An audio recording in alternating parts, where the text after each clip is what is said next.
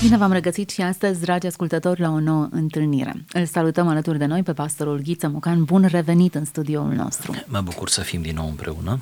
Astăzi călătorim destul de mult în timp și ne oprim asupra scrierilor lui Vasile cel Mare. Puțin îl cunosc și puțin l-ar menționa într-o discuție ca a noastră. Dar haideți să vedem de ce ne-am pretat la o discuție pe marginea scrierilor sale. În primul rând, merită să-l cunoaștem pentru că e cel mare, iar cel mare trebuie să se vadă să se știe despre el. Acest Vasile cel Mare s-a născut în cezarea Capadociei în anul 330 după Hristos și se stinge tot acolo unde s-a născut, în cezarea, la 1 ianuarie anul 379. După cum v-ați dat seama, n-a avut o viață lungă, dar o viață densă, încărcată de semnificație, o viață dedicată împărăției lui Dumnezeu pe pământ, bisericii, slujirii. Acest Vasile cel Mare a devenit arhiepiscop, adică mai mare peste episcopii vremii, în secolul IV și a fost unul dintre cei mai îndrăgiți și mai cunoscuți predicatori și slujitori ai vremii lui. A avut ca frate mai tânăr pe Grigorie de Nisa, cunoscut și el, și de asemenea a avut ca soră pe una dintre cele mai interesante scriitoare și uh, credincioase călugărițe din vremea aceea pe nume Macrina, mai puțin cunoscută în mediul evanghelic, dar extrem de cunoscută în spiritualitatea răsăriteană.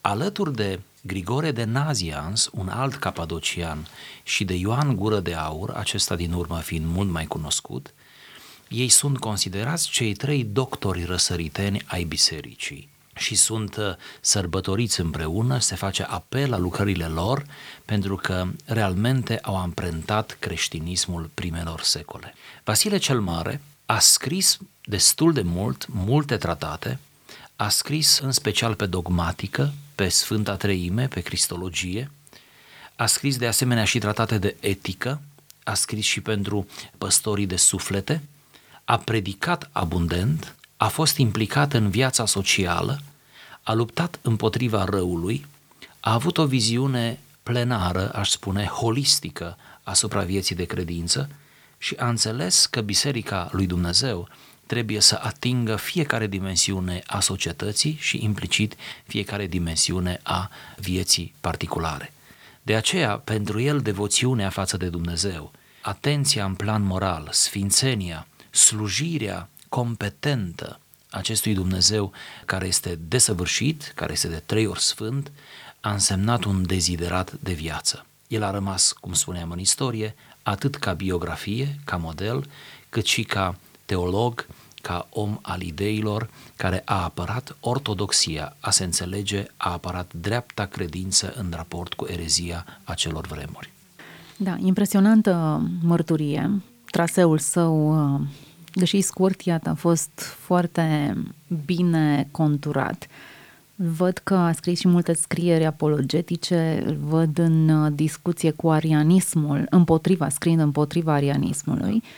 Un om care, căruia îi datorăm până la urmă mult în ce privește păstrarea moștenirii credinței intacte. Dacă a scris până și câteva noi, comentarii, aș menționa doar cunoscutul comentariu pe Geneza, în special pe creație, și uh, un uh, cunoscut comentariu pe cântarea cântărilor, iarăși, și un comentariu la câțiva dintre psalmi, absolut formidabil.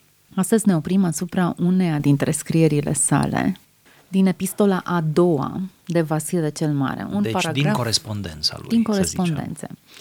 Un paragraf despre rugăciune. Rugăciunile care însosesc citirile biblice fac sufletul mai tânăr și mai bun, pe măsură ce acestea, acesta se simte mai plin de dorul după Dumnezeu. Căci rugăciunea cu adevărat bună este aceea care face să se înfiripe în suflet o concepție clară despre Dumnezeu, iar sălășluirea lui Dumnezeu în noi constă tocmai în a avea pe Dumnezeu în gând. Numai atunci devenim temple ale lui Dumnezeu, când gândul statornic la El – nu se mai lasă întrerupt de grijile pământești și nici cugetul nu se lasă tulburat de patim trecătoare. Cel ce-L iubește pe Dumnezeu lasă totul deoparte și se retrage în El, alungând orice patimă care îl îndeamnă la necumpătare și săvârșind fapte care duc la virtute. Ei, iată că aici cred că avem destul de multe de povestit. Pornind de la nemurirea și întinerirea sufletului și felul în care rugăciunile reușesc să aprindă pasiunea pentru Dumnezeu. Iată cum în, în acest paragraf, uh, încercând să-l despicăm, ne inevitabil începem să zâmbim, pentru că niciodată nu ne-am gândit la funcțiunea rugăciunii ca fiind una de întinerire. Da, ne gândim la rugăciune ca la a-ți vărsa inima înaintea lui Dumnezeu, a aduce cereri, mulțumiri. Sau, ca să spunem mai pe scurt, ne gândim adesea la rugăciune ca la ceva utilitar observăm această valoare utilă, utilitară a rugăciunii, avem nevoie de rugăciune.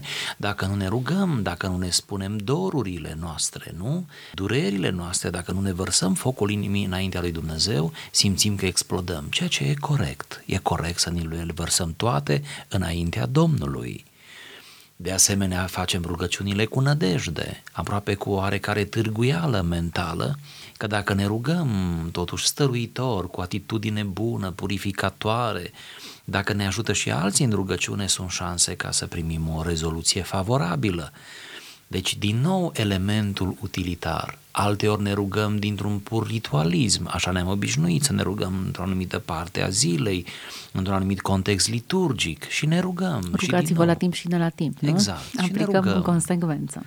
Pe când aici, fațeta rugăciunii ce ne o descrie Vasile cel Mare este rugăciunea ca plăcere în sine, rugăciunea ca întinerire, așa cum spuneați, rugăciunea care ne face bine nu atât pentru că, uh, nu știu cum să zic, pentru că răspunde unor uh, nevoi sau că ne va conduce spre o rezoluție favorabilă, ci rugăciunea în sine, de, de fapt, Vasile cel Mare vrea să spună, însuși faptul că te rogi, nici nu contează subiectul, vrea el să spună aici, însuși faptul că te rogi te ajută în sine. Și aici cumva el rezolvă o problemă de dogmatică ce a fost ridicată de-a lungul secolelor, anume că dacă Dumnezeu știe totul, de ce trebuie să-i mai spunem noi prin rugăciune? O întrebare de altfel care nu e deloc puierilă, că Dumnezeu știe totul.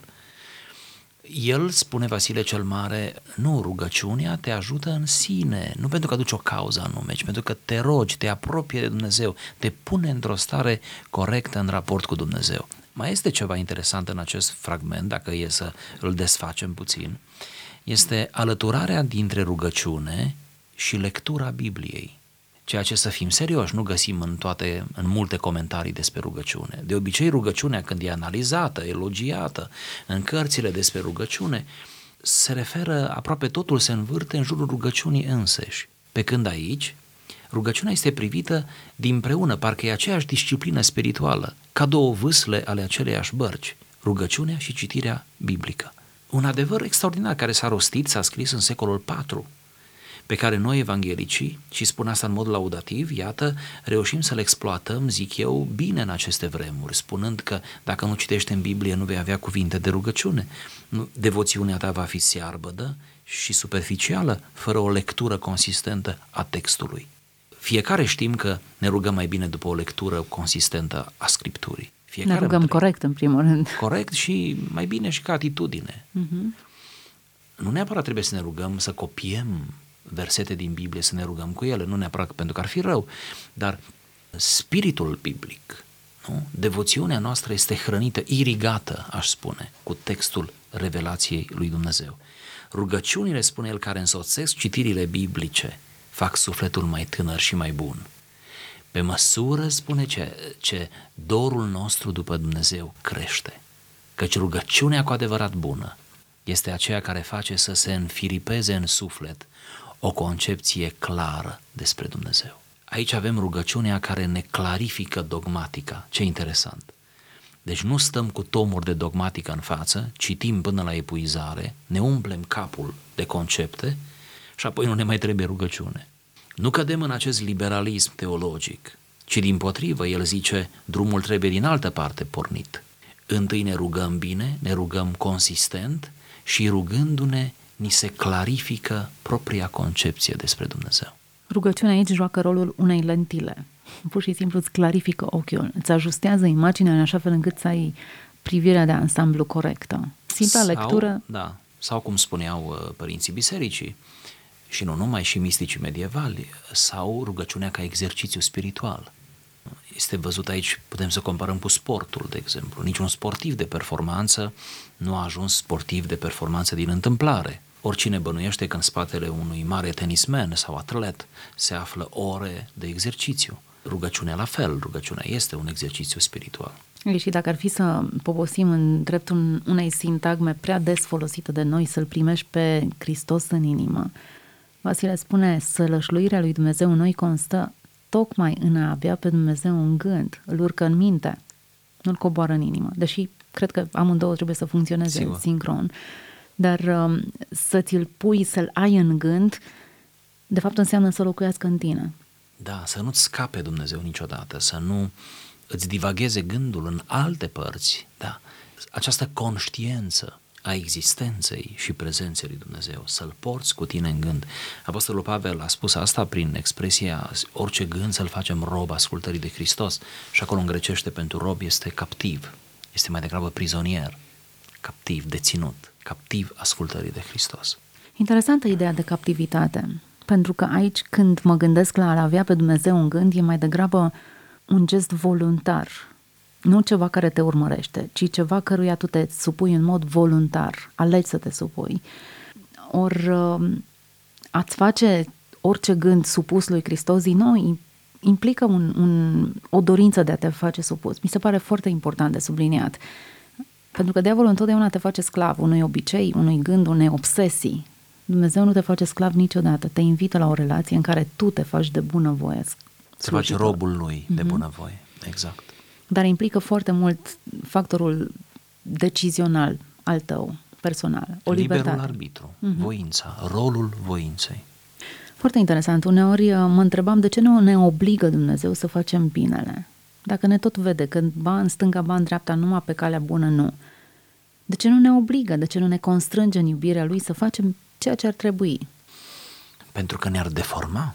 Pentru că n-ar mai fi cum a fost la început, pentru că dacă ne-ar obliga în, la modul acesta, nu ne-ar mai iubi în mod uh, corect, să spun așa, desăvârșit. Pentru că ne-ar strivi liberul arbitru.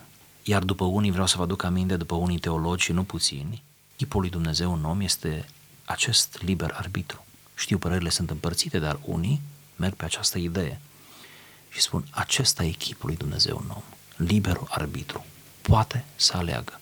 Dacă Dumnezeu ne-ar strivi El însuși liberul arbitru, înseamnă că El și-ar compromite în mod indirect propria creație. Înseamnă că omul n-ar mai fi coroana creațiunii. Noi ne constrângem copiii să meargă la școală, să-și facă temele, să-și pună lucrurile în ordine, ba cu recompense, ba cu pedepse, dar noi operăm cu factorii aceștia.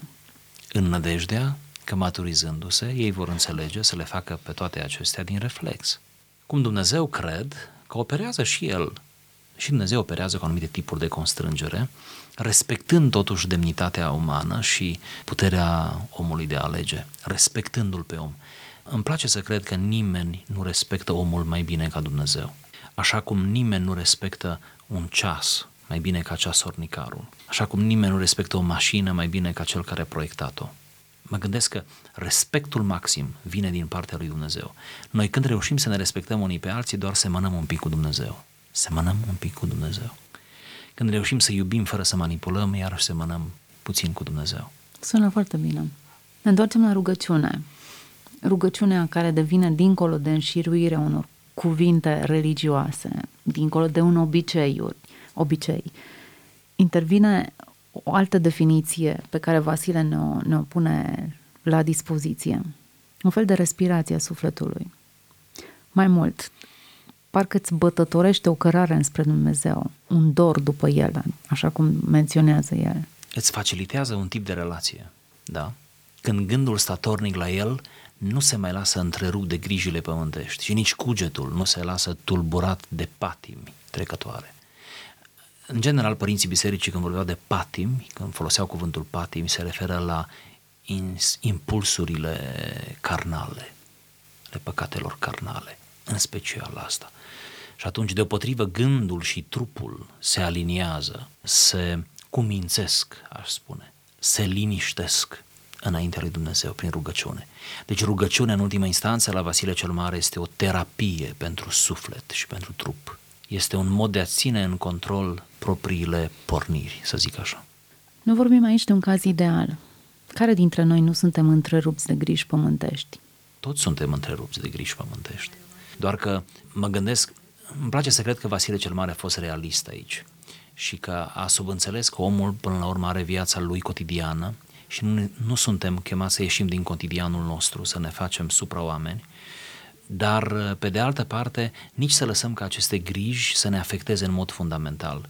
Sunt multe scrieri de-a lungul istoriei creștinismului care spun ceva de genul, fă lucrul tău, trăiește viața ta, ai starea ta socială, nu fi nemulțumit, fi mulțumitor, vezi de casă, vezi de copii, dacă ai copii, vezi de căsătorie, dar uh, nu uita făcând toate acestea să faci și lucrurile esențiale, nu uita de rugăciune, nu uita. Deci nu e vorba de abandonarea vieții cotidiene, ci e vorba de împletire sau dacă vreți de energizarea vieții cotidiene cu acest exercițiu al rugăciunii și al lecturii Scripturii, al disciplinelor spirituale. Poate că ar trebui să menționăm că nu e corect, nici Biblia nu ne, nu ne îndeamnă în sensul acesta, să vedem între viața noastră reală și viața spirituală o eternă contradicție. Da? O contradicție de tipul că nu vom putea fi creștini bun niciodată din cauza că trebuie să avem grijă de case, de să mergem la serviciu și așa mai departe. Nu. Dumnezeu îți cere să te rogi în viața ta normală, în cotidianul tău.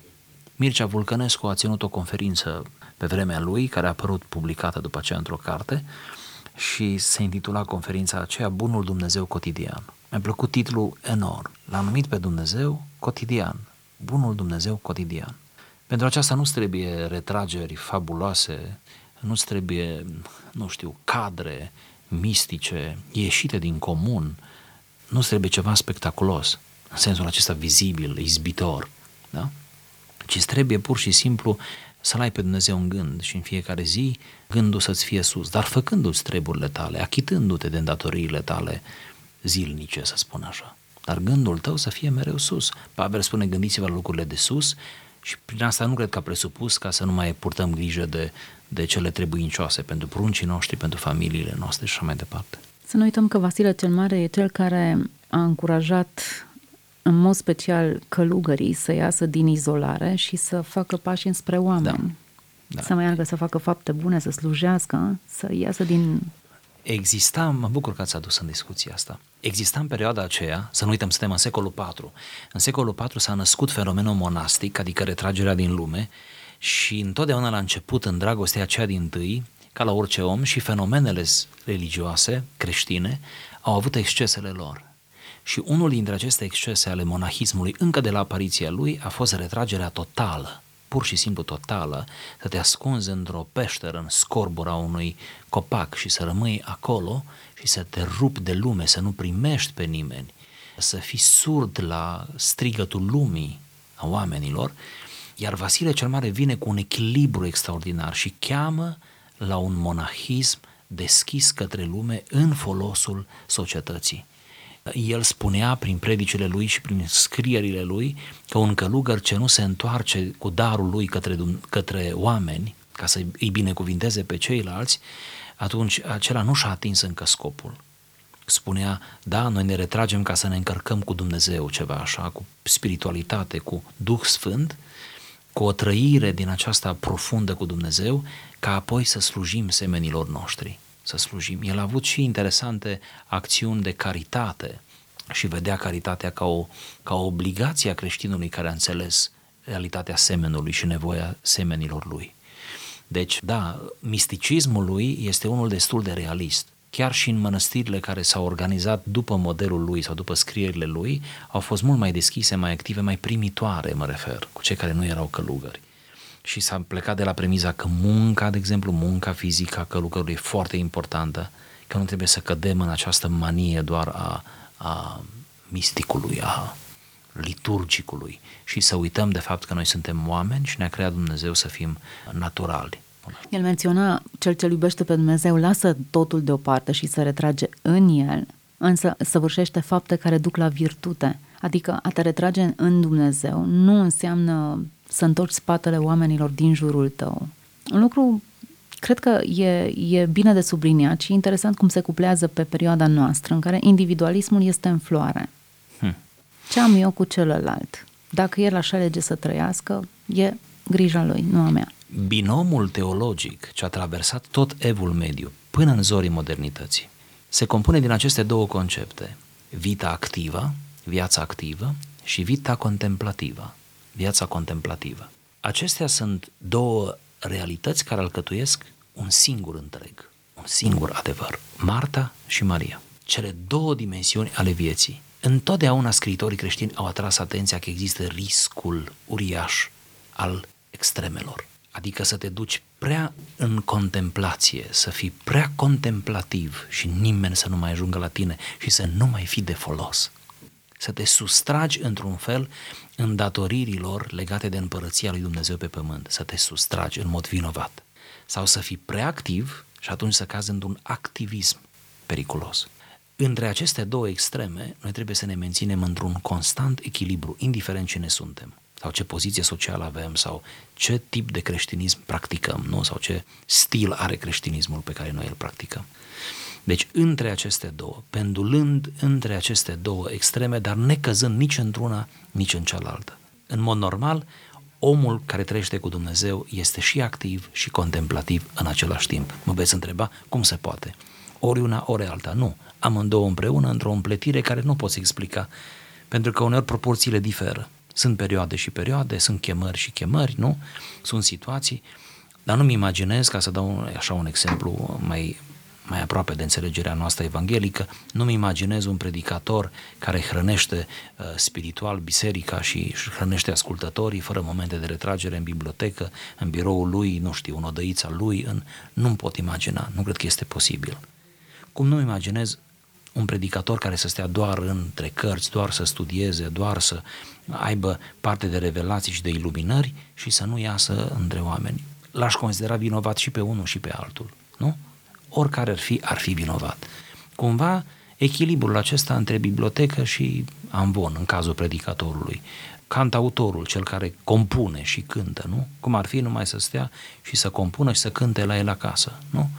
El cântă acasă, cum să nu exersează, șlefuiește ceea ce a dat Dumnezeu, dar apoi iese cu ceea ce a dat Dumnezeu ca să zidească oamenii. Cum ar fi cei care fac bine, filantropie, cu adevărat, nu? Să adune resurse pe care să nu le, nu știu, să nu le dea, să nu iasă cu ele, da? Nu, ei, ei ies cu ele. Până la urmă, noi suntem o binecuvântare pentru ceilalți, binecuvântați și devenind o binecuvântare, ca și Avram. Cum ar fi soarele într-o zi să nu dea lumina, să-și o țină pentru sine însuși. Sigur. Cam la fel Sau e. un copac fructifer, un pom fructifer care să-și Consume mănânce... propriile Atâta roade. ar trebui. Chiar așa. Bun, trebuie să ne apropiem de final și să tragem câteva concluzii. Dacă am putea pe marginea acestui text atât de frumos să concluzionăm rugăciunea, această respirație a sufletului, rugăciunea pe marginea citirilor biblice ne întineresc, ne dau vigoarea necesară, pasiunea necesară ca să funcționăm așa cum ne-a, ne-a creat Dumnezeu să funcționăm, la intensitate și putere maximă. Apostolul Pavel scriind Corintenilor zicea la un moment dat căci dacă omul nostru din afară se trece, omul nostru din lăuntru se înnoiește din zi în zi. Ritmul în care trupul, omul din afară, devine tot mai neputincios și mai greoi, în același ritm, omul din lăuntru, după planul lui Dumnezeu, întinerește. Întinerește că poate apoi să zboare, e ușor, e sprinten. Această, această vigoare, vitalitate, tinerețe a sufletului. Ei bine, am aflat în această emisiune, plecând de la citatul din Vasile cel Mare, că unul dintre ingredientele acestei tinerețe a sufletului este rugăciunea. Rugăciunea în asociere cu lectura Scripturii. Dacă Scriptura este ceea ce noi considerăm că este, anume Cuvântul lui Dumnezeu pentru noi, înseamnă că de fapt trebuie să facem două lucruri care se întâlnesc. Să primim ceea ce vine de sus prin Scriptură și să trimitem ceea ce ar veni de jos în sus prin rugăciune. Să primim și să ne exprimăm. Să ne încărcăm mintea și sufletul cu citirile biblice și apoi să dăm glas dorințelor noastre, experiențelor noastre, nu știu, mijlocirilor noastre, laudei noastre, devoțiunii noastre către Dumnezeu. să primim și să oferim, să existe un schimb necontenit între Dumnezeu și noi. Cât despre Dumnezeu, El și-a făcut datoria, ne-a trimis pe Hristos, ne-a trimis revelația scrisă, mai rămâne ca noi să ne facem mereu datoria. Iată, după o călătorie în timp, 1000, cât 1600, peste 1600 de ani în urmă, descoperim un text care e cel puțin la fel de proaspăt ca și oricare alt text publicat astăzi, cu tot atât de multe implicații în actualitate și în uh, credința noastră. Mulțumim pastorului Ghiță Mocan pentru prezența în emisiune. Am vorbit despre Vasile cel Mare, una dintre scrisorile pe care acesta le-a trimis, despre rugăciune. Și fie ca acest text să vă inspire și pe dumneavoastră, dragi ascultători, să vă rugați citind Scriptura. Să fiți binecuvântați!